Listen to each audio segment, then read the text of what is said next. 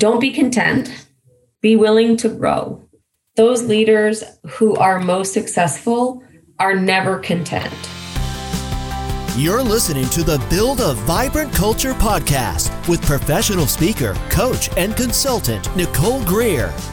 Welcome to the Build a Vibrant Culture podcast. My name is Nicole Greer. They call me the Vibrant Coach, and I am here with Kelly Beatty today. She is the president of First Star Consulting Group and an expert in train the trainer programs for diversity, equity, and inclusion. She provides teams and executives with the tools they need to feel emotionally comfortable dealing with some of the most contentious social topics of today.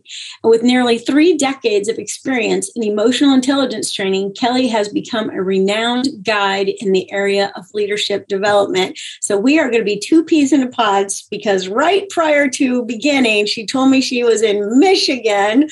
So I've got a little bit of that Midwest, Michigan, Ohio blood in me. Good to have you on the show. Thank you so much for having me. I really appreciate it.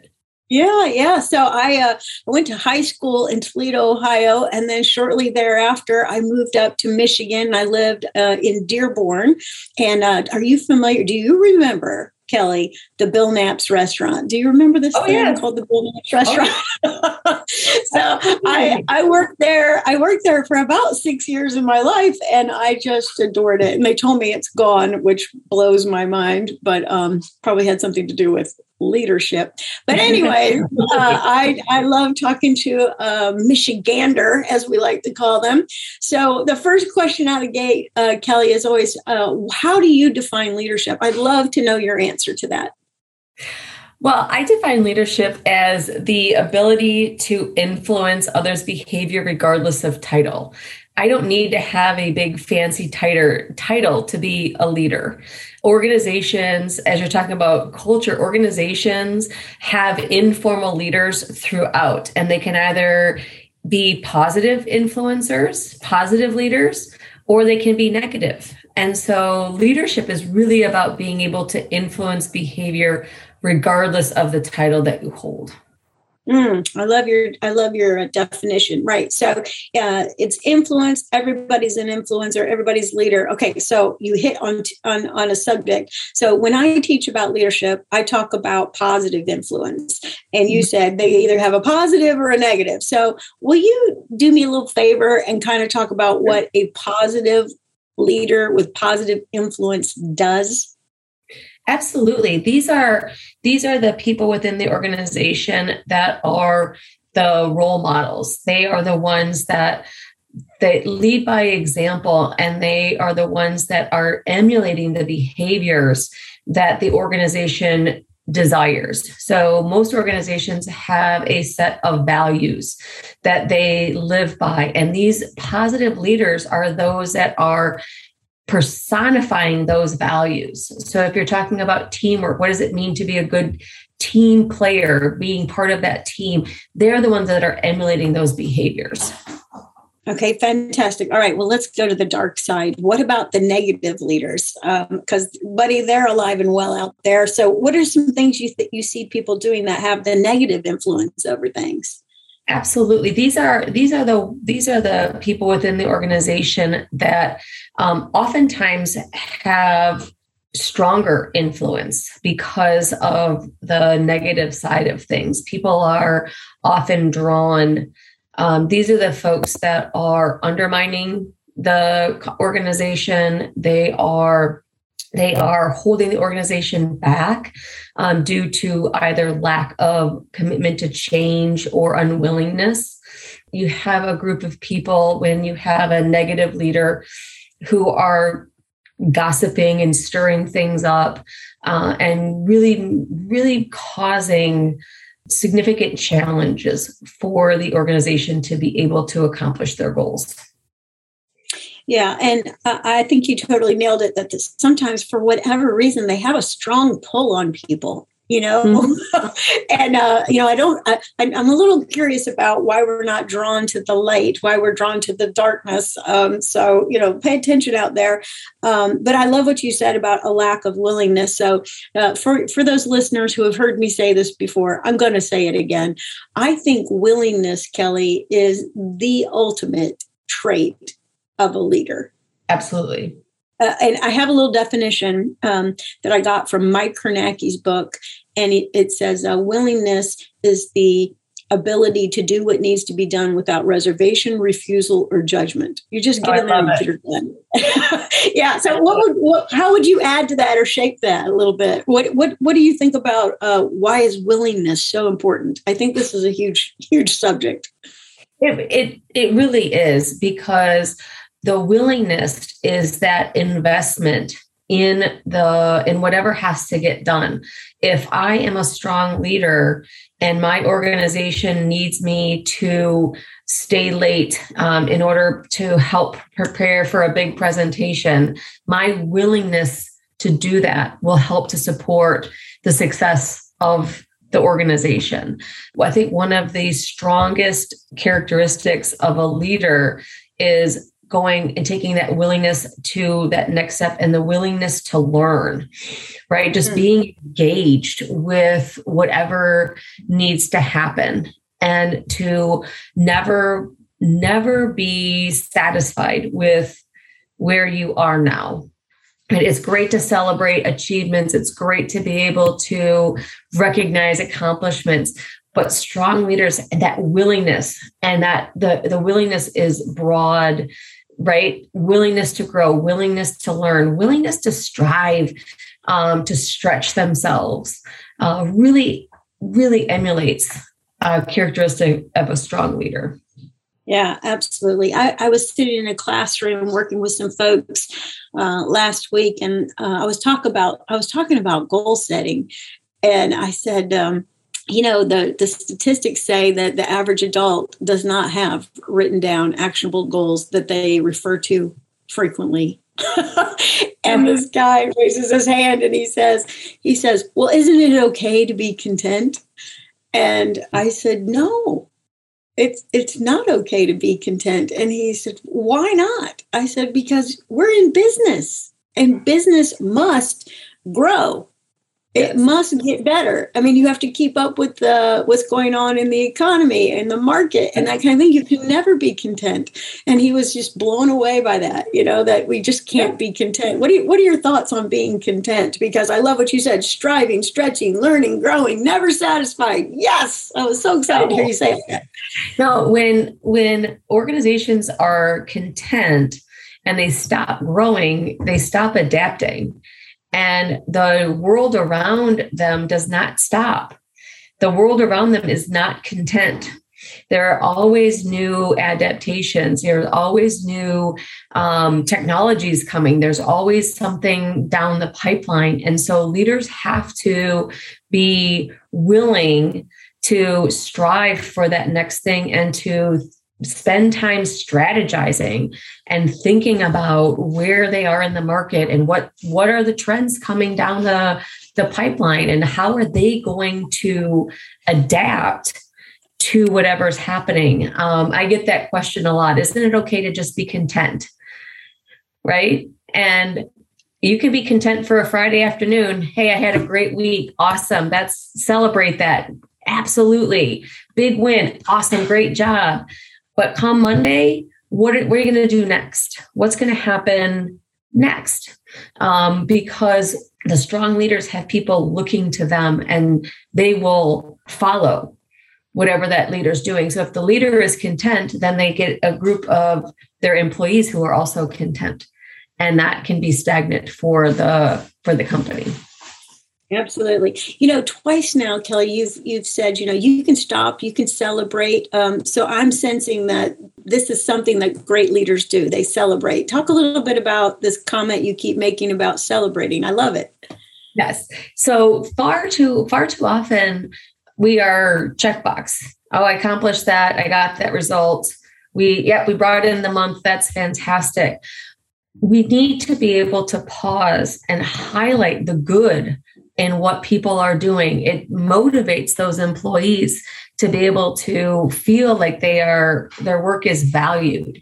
And when when the strong leaders stop and find a way to celebrate that, um, it really is invigorating and it energizes the employees within the organization. Because if if you know sales brought in and hey you know what they they crushed their number this month let's celebrate that. Yay. I mean fantastic job.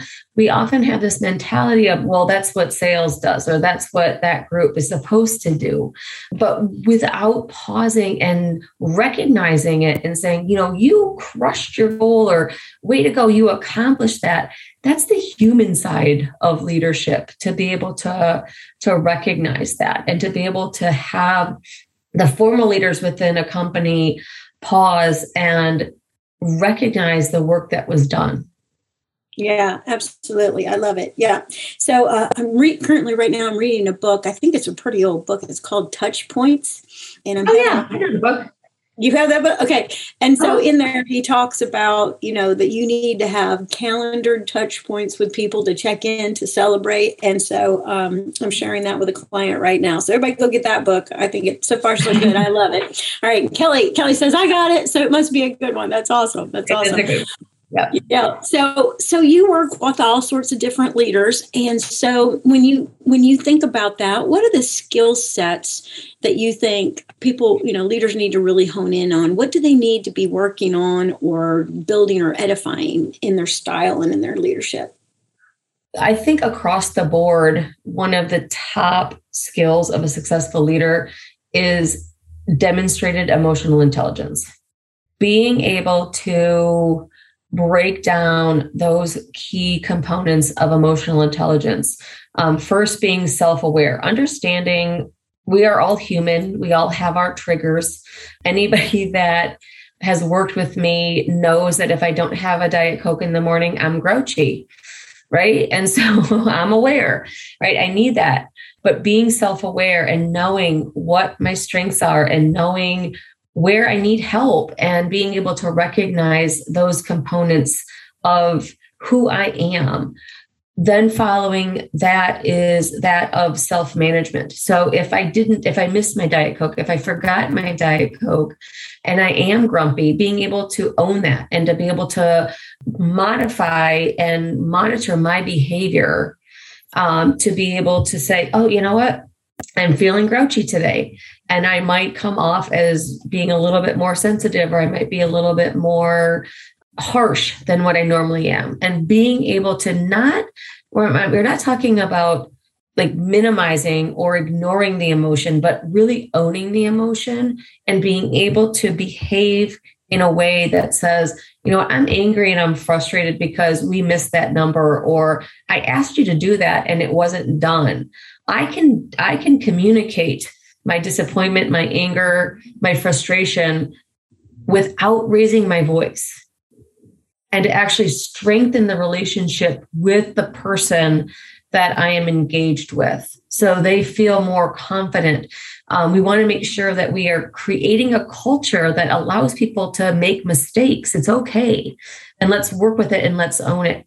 The third component of emotional intelligence is social awareness and really being able to recognize if I have an employee who normally comes in upbeat, positive, and today that employee came in, didn't say hi to anybody, that should be a trigger, right? I, I as a leader, need to be attentive and aware and to say, Are you okay? I, just, I, you, you, you don't seem to be your normal happy self. Are you okay?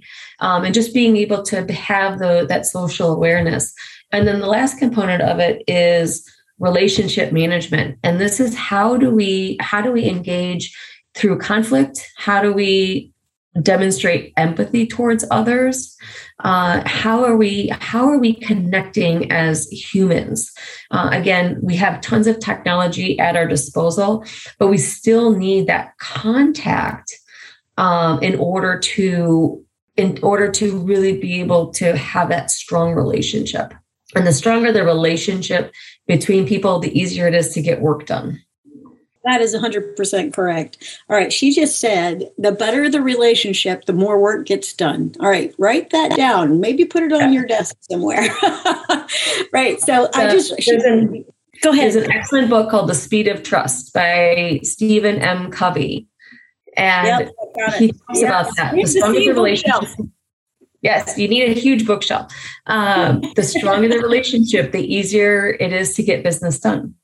Absolutely, 100%. Yeah. And so um, Kelly just downloaded a bunch. So I'm going to do a little quick review, as you know, I like to do. Um, so the number one skill set um, after Kelly has worked with all of these leaders is demonstrated uh, emotional intelligence. And there's four buckets self awareness, self management, social awareness, and relationship management. And that, t- that, that dovetails just beautifully with um, the Touch Points book that we just mentioned a minute ago and you need to get speed of trust. In fact, if you want, if you will email me at Nicole at Vibrant Coaching, I will send you a little like Cliff Notes version of Speed of Trust. I adore that book too, the 13 behaviors. Oh, did you hear it? Took her breath away. Oh my gosh. I, I love it. yeah. So this is really, really great stuff, right? All right, so I, I, think one of the things in uh, speed of trust that I think is is something that um, people that leaders really need to practice is I, I call it truth telling, honesty, and candor. Uh, Covey calls it straight talk, and I think um, this is something you have to start doing with your employees. Like on day one, onboarding day one is like, yeah. hey, hey, I, want you to be awesome. I want us to be awesome. And in order for us to be awesome, we got to tell each other the truth and give each other a lot of feedback, you know. So let's pinky swear right now that that's what we're going to do. And like, here's a little tool. I have a little tool for feedback. I'm curious, uh, do you have kind of a, a methodology for feedback that you give to leaders to use? I, I do. Um, before I answer that, the strength I cannot stress the honesty, candor, enough because the, the stronger the relationship that we have, the easier it is for me to provide that feedback because I know it's coming from a point that is you want what's best for me and I want what's best for you. So if I'm sharing something with you, it enables positive intent. Most of the time when we get feedback, you say, Hey, Kelly, can I talk to you for a minute? And I panic oh my gosh, what did I do wrong? Am I in trouble? What's what's happening? But right, the stronger right. the stronger the relationship and the and the deeper the trust that we have, even if you're giving me some like even if I did make a mistake, I know you're coming at it from a really positive point and you want me to be successful. Most leaders, when they ask for feedback from somebody, the person on the other side struggles to think, right? Oh, gosh, I know you're doing everything great. Everything's fantastic. So the methodology that I that I recommend to leaders as they're building that feedback loop is to ask what should we start doing? What should we stop doing? And what should we keep doing?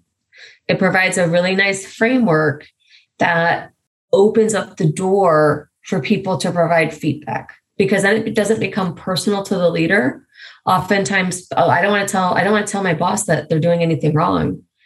But if you if you frame it in start stop keep that enables and you get a lot of really great ideas and you get a lot of information that maybe you wouldn't have gotten before.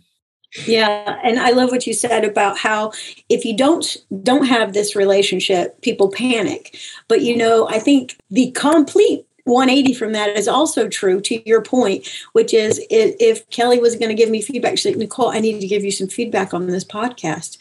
And I'd be like, oh, yeah i i know. I know what went wrong. Like you know you don't even have to say anything if you have a strong enough relationship. They're like oh my gosh you saw it. I i should have said something you know and then right. they, people start to confess their quote unquote sins or whatever they've done or their shortcomings and they and they'll just tell you you know? So i i think that's really really huge. And and i don't i don't know what it is. Um, i'm just completely convinced that like onboarding in the first 90 days is like the linchpin of somebody's career inside of a company. You know, it can really determine a lot of success or failure, right? Uh, I think it's absolutely huge. So I, I need to do a, a, podcast just talking about onboarding people. That's what I, I need to do. Absolutely. All right, but I love this. Her her thing was don't miss this. If we're thinking, oh my God, what did she say? It was uh, what do we need to start doing? What do we need to stop doing? What do we need to keep doing? All right, so everybody write that down. Put it on a sticky note. Stick it somewhere so you'll start using that. Put that in your repertoire, as as they say. Okay, all right. So that's that's an important skill is um, emotional intelligence, and so I love all the goodies that you um, gave us on that one. Um, now I also know that you are hired and put to work to help people look at diversity, equity, and inclusion. And mm-hmm. this is a hot, hot, hot topic out there right now. Yes. Um, and I think a lot of leaders are delving into it before they really know what to do. And I think the number one thing you need to do is know why you're doing it. Mm-hmm. You know, figure out your why. Um, but but what are what are the skills or things that leaders need to think about if they're if they're going to approach diversity, equity, inclusion, and do a great job of getting it part of their culture? How do they do that? It goes right to what you just said. What is their why? Why are they why are they looking at this? Why is this an initiative? When I go into organizations, they tell me oh, we need to be more diverse. We need to be more inclusive. Well, that's great. That's a that's a great objective. How are you going to get there? Why why is that important to you? And really what we start looking at is what are they seeking in a candidate? There is this great quote, and the person that said it, the, the person's name is escaping me right now. Um, but there is a great quote, and I can get the the name of the person if needed. People hire for diversity, but onboard for similarity. Oh, well, oh my gosh. Say it again. People what? Organizations hire for diversity, but onboard for similarity. So I might I hire. Yeah, I wish I, I wish I was the one that said it because um, it's brilliant. But they people organizations look for diverse candidates and then as soon as they and, and what you were talking about onboarding in the first 90 days absolutely will set the tone for that employee's career and so when organizations are looking to increase diversity equity and inclusion you have to look at how are they hiring? What are what are their what are their criteria? And to be able to look at what they are seeking versus who are they seeking. And if they have clear criteria and it goes beyond the job description if they have clear criteria of what they need in that role it actually broadens the potential candidate pool and so inherently you get more diverse candidates Okay, so so talk about criteria because I think people are like, okay, what does she mean by criteria? So, um, what you know, we want to look for criteria beyond the job description, and it will inherently give us better diversity. What are the criteria? So, oftentimes, let's do customer service. Let's do customer. I'm recruiting right now for customer service people. So yes. let's talk about that. You help me. I, am happy to help you, Nicole. Right. So customer service, one of the one of the things on the, on the job description, you know, good customer service, friendly with clients, good communication skills, right? That, that's that's typically the job description. Right. So when you're talking about that criteria, what does it look like? So in your organization, what does good communication look like? Is it written? Is it verbal? is it both right so what so as you are looking for diverse candidate or as you're looking for the criteria you want to look at who in your organization is already doing it well? And to be able to give language to that to say you know good communication means candid candor honest straight talk right? To be able to give feedback in that moment. And so when you start to break down the be- like what behavior are you looking for, then you can automatically go and build your interview questions around that. And you can say, tell me about a time where you had to give somebody really honest feedback. And so now you're hiring to the criteria that you're seeking. Okay, fantastic. All right. So I, I, love what you said. You know, um, I have done a process in the past of I, you said somebody who's already who's already doing this well. Um, I always ask folks, um, maybe this will just reinforce what Kelly just said: is you know who's your MVP? Mm-hmm. You know, when you think of that position, who's your MVP? And then let me go hang out with that person and let's figure out, you know, what are the, you know, the unique abilities of that particular person. Yes. All right. I love it. I love it. Exactly. Okay. So Uh, let's talk a little bit more about you know the strategy of um, doing DEI. So you said you know um, the questions we need to ask are why is this important to you? Why are what you know what are you seeking in a candidate? And then hire for diversity and onboard for similarity genius. And what are the criteria you're seeking? Okay so let's say that we have this great person on board. They they they are somebody who is has these unique abilities, mm-hmm. um, fits the fits the mold perfectly. Uh, miraculously, they say yes to us in this in this little market where it's hard to find anybody to work uh, right now. It seems like it's a right. challenge right now. A lot of people to find people. Um, so how do how do I onboard them for similarity? What does that look like? Well, actually, you don't want to onboard them for similarity you want you want to celebrate their diversity. So what i what i stated earlier is i will hire a diverse candidate but as soon as i bring that person in i will try to acclimate them to make them like me versus celebrating why i hired them in the first place right? I was working with an executive who brought in a he brought he hired a black male for a senior leadership role. And as I was coaching this new candidate, I was, he, the candidate told me, is like, yeah, they want me to say things that it doesn't sound like me, but they want me to stick to the script.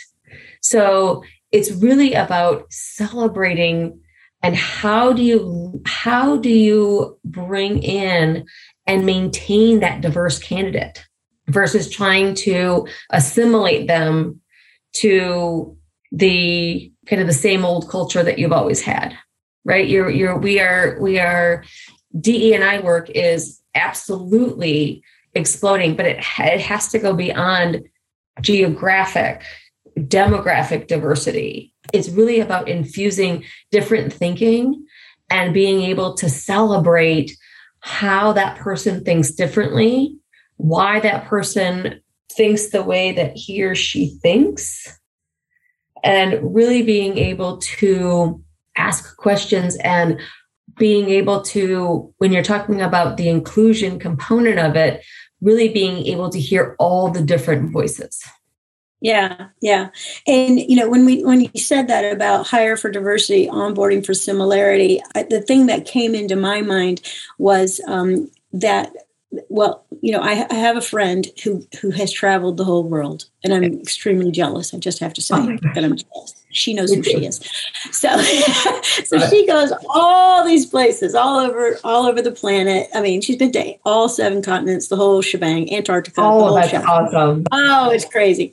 So she she says, and she's a Rotarian. I don't know if you're familiar with uh, Rotary, but mm-hmm. um, Rot- Rotary is all over the planet, and so she's an amazing Rotarian. But she said to me, uh, "You know, Nicole, no matter who I strike a conversation up with, no matter what part of the planet I'm on, no matter who is sitting in front of me, um, we always have something in common." And um, I think I think the thing about you know hiring for diversity but onboarding for similarity is like you know the minute I find um, common ground with somebody. I'm not the exact same as you. I celebrate your diversity, but we have yeah. something in common, and then that pulls the teamwork together, right? Because uh, when you when I read that you were from Michigan, I was like, oh, I'm going to love Kelly. I mean, like there's just something that bubbled up inside of me because it's like, I understand Michigan. I've been there. I live there. So I, I, think that's really cool. But I love what you're saying about understanding why a person thinks the way they think and that they have different thinking because that that is the part about not being content, right? Yes. Yes. And so and so you're absolutely right. It is in it is human nature to find what we have in common. Right? That's how that's how humans connect is to be able to say, oh, you know, and when you mentioned that you were from Michigan, I wanted to ask a million questions about, oh, are you familiar with this place? And right, because that that's that's human nature. But really DE and I work is really about being comfortable when there are no commonalities or when when I want to when I want to focus on what makes us different versus connecting and finding that right? So there's that there's a really delicate balance because we have to we have to connect in order to build the trust and do all the things that we were talking about. But i also want to i also need to be able to hold space to be curious about how are we different? Yes, 100%. I, I totally agree because um, I think the experience of hearing somebody else's background, where they came from, can really broaden your thinking, right? That's why you have to have the other person's kind of thinking. Uh, I'm actually coaching uh, somebody right now who is from uh, South Korea. And so she was telling me her story. Like, I cannot relate to her story I mean, I can't mm-hmm. imagine the stuff that she has experienced. But um, the other thing that I think happens with uh, diversity and inclusion is like uh, when I heard her story, although I cannot relate to it and I've never been to Korea, I have so much respect for what she's been through and you know how she is how she is how she was developed into the woman that she is today because it is so different you know? So i do think i love what you said. It's a delicate balance. Yeah. Yeah and and and keeping um, that open mind mindset you know that that you can learn from other people and you can respect where they where they come from what they've experienced and how they think. Absolutely all right I so it's, okay. going, it's going beyond what we have it's going beyond what we have in common and starting to press into where are we different yeah, yeah, absolutely. And then how we can learn uh, from each other in that way.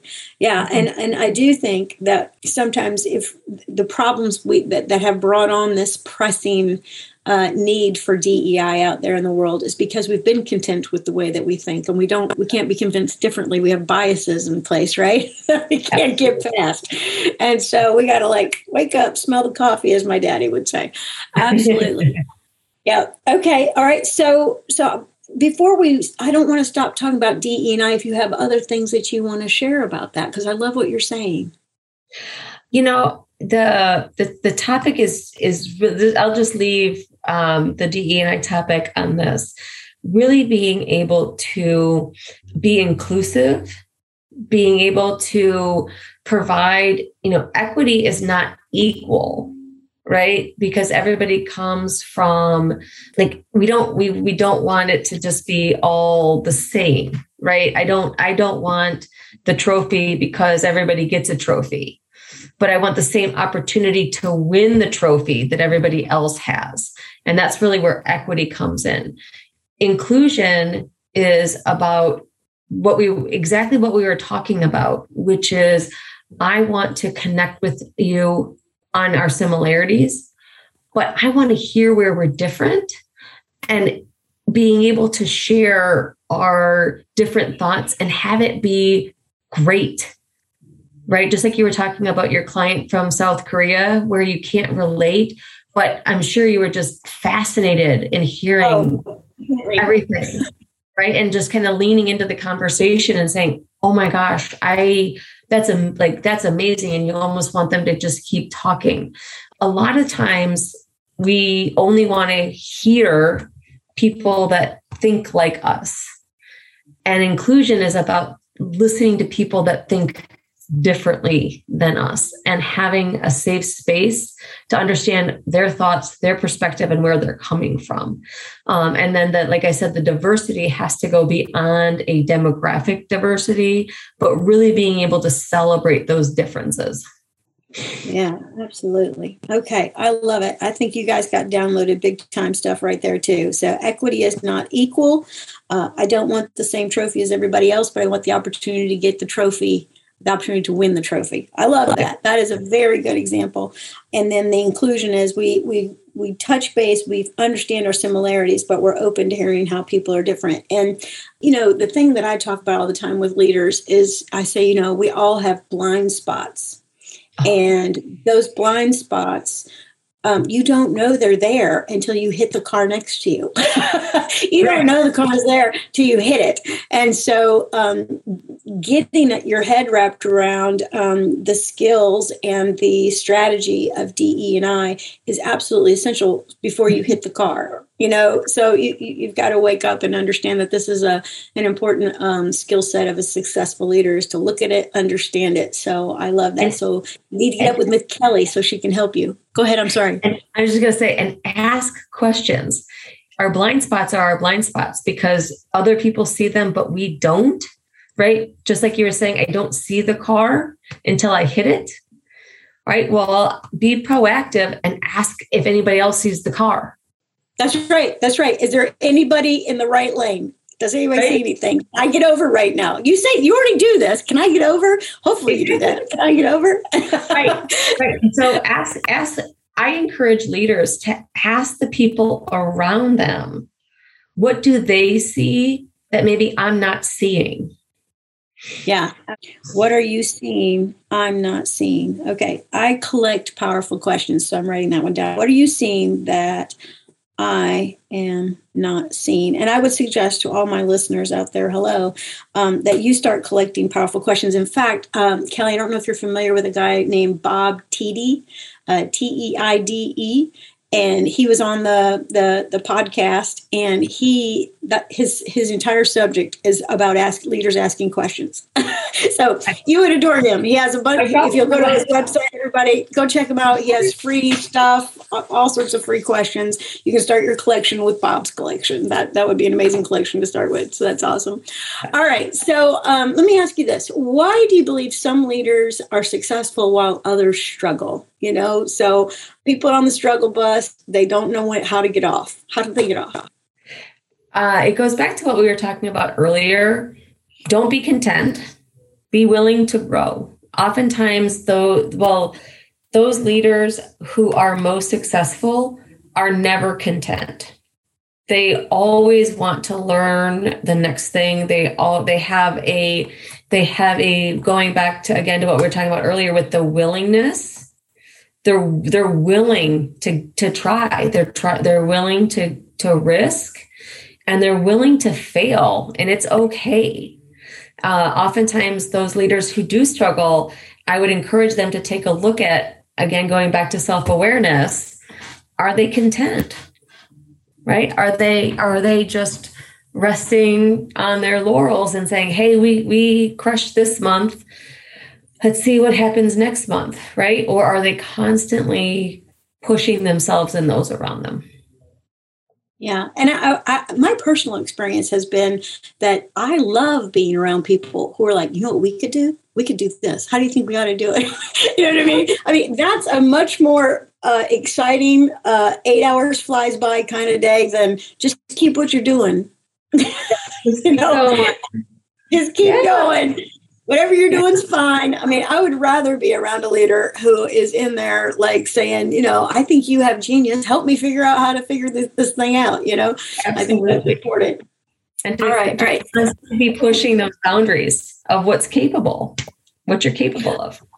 A hundred percent, you know, and and that's the thing. Um, I, I I work inside a lot of organizations. Like I work in some government spots. I work in some police departments and fire departments, and and maybe uh, organizations that are like um, kind of, you know, um, slow to change, banking, things like that. You know, it's like very institutionalized stuff, and yeah. um, I think that they're they get very comfortable. You know, if you have a five year, 10 year, 15, 20, 25 year career, that is really where you need that self-awareness piece from emotional intelligence. It's like right. you know you need to wake up and understand that you've you've got to be in a new place. Yeah that's fantastic. Yeah. all right well as you're working with different leaders out there um, you know what are they calling you for? What are the challenges they're facing? And what what solutions do you have for them? Yeah. So the, the biggest challenges that I think most leaders are facing right now are the DE and I. How do they do it? What does it look like? Um, and the great, the, the the best leaders develop a strategy. And oh, by the way, it includes DE and I. Right? If if leaders try to strategize specifically for DE and I, it's not really becoming embedded into the culture. But leaders need to create a culture that inherently incorporates the DEI and all of what we all of what we are talking about. I think I think the DEI work is probably the, one of the top reasons why we're called into an organization, coupled by just leadership development, willingness to learn, um, willingness to grow, being able to uh, not being able to challenge the status quo and to be able to say, where do we go next? What is it that we do? I think I would encourage your listeners to really self check their empathy. It is it is a difficult time where people are really struggling to find employees um, across the board. There is a severe shortage of workers, and it it causes a very stressful culture. It causes a very difficult environment, and the the best leaders will be empathetic to the people that do show up. Yeah. And so let's talk about empathy for just a second, because I think sometimes it's misunderstood. it, it's not feeling sorry for people. I mean, because that that's what I think people think is they're like, well, I should feel sorry for them. They're working for me. You know, it's yeah. like, hold on, hold on, hold on. That's not that's not empathy. Okay, that's called yeah. feeling sorry for somebody. it's a different thing. All right, yeah. so so define empathy for us so we can get our heads wrapped around what you're saying. Um, it's a very difficult environment. It's stressful. They may be pulling the load of two, three people. Um, so we have to be empathetic. Tell me how I do that as a leader. Empathy is really walking with the person and mm-hmm. hearing, hearing, really listening to what that person is telling you. The the flip side of empathy is often referred to as sympathy. Right. And I can be, and that's, you know, feeling sorry. And I'm sorry that you're going through that. Um, oftentimes, when people are sympathetic, they actually take away from the person. So if you tell me that, oh, you're really having a bad day, I'll say, you know what, Nicole, I know, I hear you. I'm having a bad day too. And I just swooped right in, right? To be empathetic, it's more about leaning in and saying, tell me more about your bad day. What is going on? And then the very empathetic leaders uh, will come in and say, how can I help you? What is it that I can do?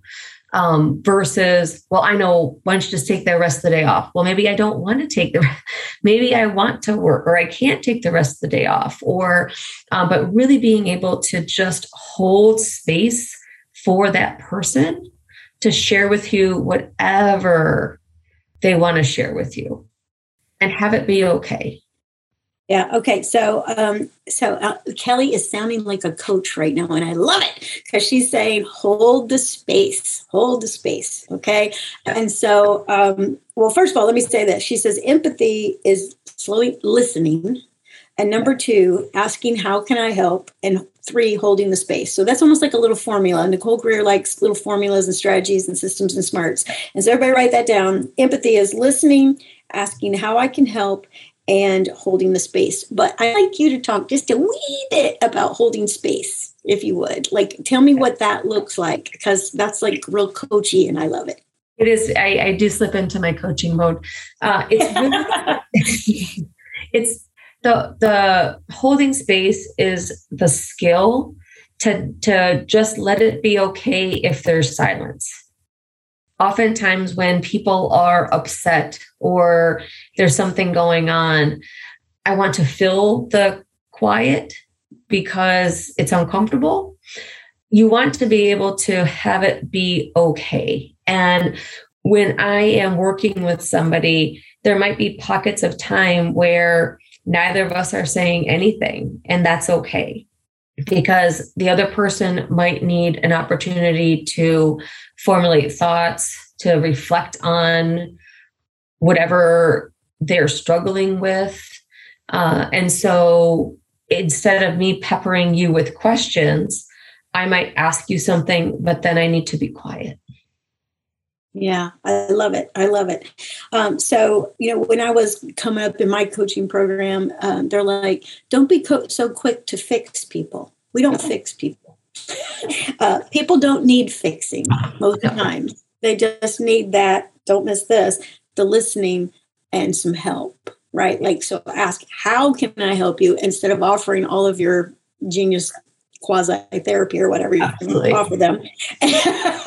and then I love you know, will you will you will you uh, feel like you have to fill the quiet, right? Holding the silence. And then another thing I was taught that um, that I think is really important for holding space is um, no advising without permission. And so when I first heard that, I was like, oh, well, aren't they coming to me for advice? Answers no. Answers no. And so you say, after you've listened, after you've asked some powerful questions and held the space and uh, asked how you can help and all of those other kind of things and done some fantastic active listening, uh, then you can say, well, I have an idea. Would you like it? Yeah. You know, uh, it, but this is after a considerable amount of holding the space time, right? right? That's when you can offer your genius. All right. So I love that holding the space. All right. Fantastic. All right. So, uh, you know, we're at the top of the hour already. I cannot believe it. Um, but Kelly, I want to ask you this. Um, uh, if you uh, were mentoring a single special listener right now and they thought, oh my gosh, this Kelly gal is smart as a whip and I want to understand something uh, more from her, she'll download one more piece of genius. What one piece of leadership advice would you give them? Don't be afraid to ask a question. Okay, talk about that. You're singing my song over there. Don't be don't be afraid. Oftentimes there's this um, and again, it goes back to the beginning of our conversation with my definition of leadership, how I would define mm-hmm. leadership, and it's about influence. And so I don't need a title to lead. Um, and so oftentimes there's a dynamic between the individual contributor and the formal leader of an organization. And i might as an individual contributor have a great idea. And i come and i say nicole i've got this great idea. And you say that's wonderful. And then i wait for your direction. And you're waiting for me to act. And so there's this impasse. And well why hasn't this idea come to fruition? So when i when i talk about don't be afraid to ask my my philosophy in leadership is always ask for forgiveness versus beg for permission. Oh i think i'm in that camp too. We're the same. Yeah. So go ahead and say you know what nicole? I have a great idea. Can i go ahead and and work on this over here? And then don't be afraid to lead. Go ahead and like my my philosophy is always i always keep moving until somebody tells me to stop and it's amazing how far you can get because the people people organizations want people who are willing to step up and to be able to do what needs to get done. And if they've got a brilliant idea the organization wants that brilliant idea to come to fruition. 100% and yeah. right before you said the word willing i was just like chomping at the bit to say you know when you said you said also I just keep on going until they tell me to stop. And and the thing is that keeping on going thing is active willingness. Mm-hmm. You know what I mean? Like that, that keeping on going thing. And I think why nobody is saying anything, they're not saying great job or not great job. They're just shocked that you took this on and you're doing something about a problem there. It's almost like whoa wait i didn't did you yeah. tell her to do i didn't tell her to do that. And then here you go off fixing this issue. Um, and so then it, then probably the reason they're going to stop you is like how did you know this needed to be done? Who told you to do you know like for whatever reason they might jump in with their rules and regulations and whatever but you say oh well i just saw the need for somebody to t- take yeah. action so i did and so that, that that's really what the world needs more of is the willingness yeah. to let's go back to mike Kernacki and his definition to do what needs to be done without reservation refusal or judgment just get her done right i love it, it. i love it Absolutely. Absolutely. That is beautiful. Okay. All right. So that is just pure downloaded genius for you special listener out there. Um, kelly i know people want to know how to get up with you. They want to ask you questions about emotional intelligence. They want to ask you about how to get de and i as part of their strategic plan moving forward. How do they get a hold of you? The best way to connect with me is through linkedin Okay, fantastic. All right. And hey, everybody, let me give it to you right now. Uh, it is linkedin.com and then it's Kelly Beattie. So it's K E L L Y B E A T T I E 1 S T S T A R. Let me repeat the part after Kelly Beattie. One S T S T A R, and she will be right there. So look up Kelly on LinkedIn, link in with her. Tell her, I heard you on the Build a Vibrant Culture podcast. Let her know where you came from. Kelly, thank you so much for being with me. If you ever come down to uh, near Charlotte, North Carolina, will you please look me up? And when I come to I, Michigan, I'm gonna I'm gonna be calling you. So be expecting that, okay? Please do. I would love that. I would love to continue to connect. Thank you so much for having me on. It was a wonderful conversation. All right, fantastic. All right, everybody, we'll check you out later. Thanks for listening to the Build a Vibrant Culture podcast. Ready to build your vibrant culture? Bring Nicole Greer to speak to your leadership team, conference, or organization to help them with her strategies, systems, and smarts to increase clarity, accountability, energy, and results. Your organization will get lit from within. Email Nicole at NicoleGreer.com. And be sure to check out Nicole's TEDx Talk at NicoleGreer.com.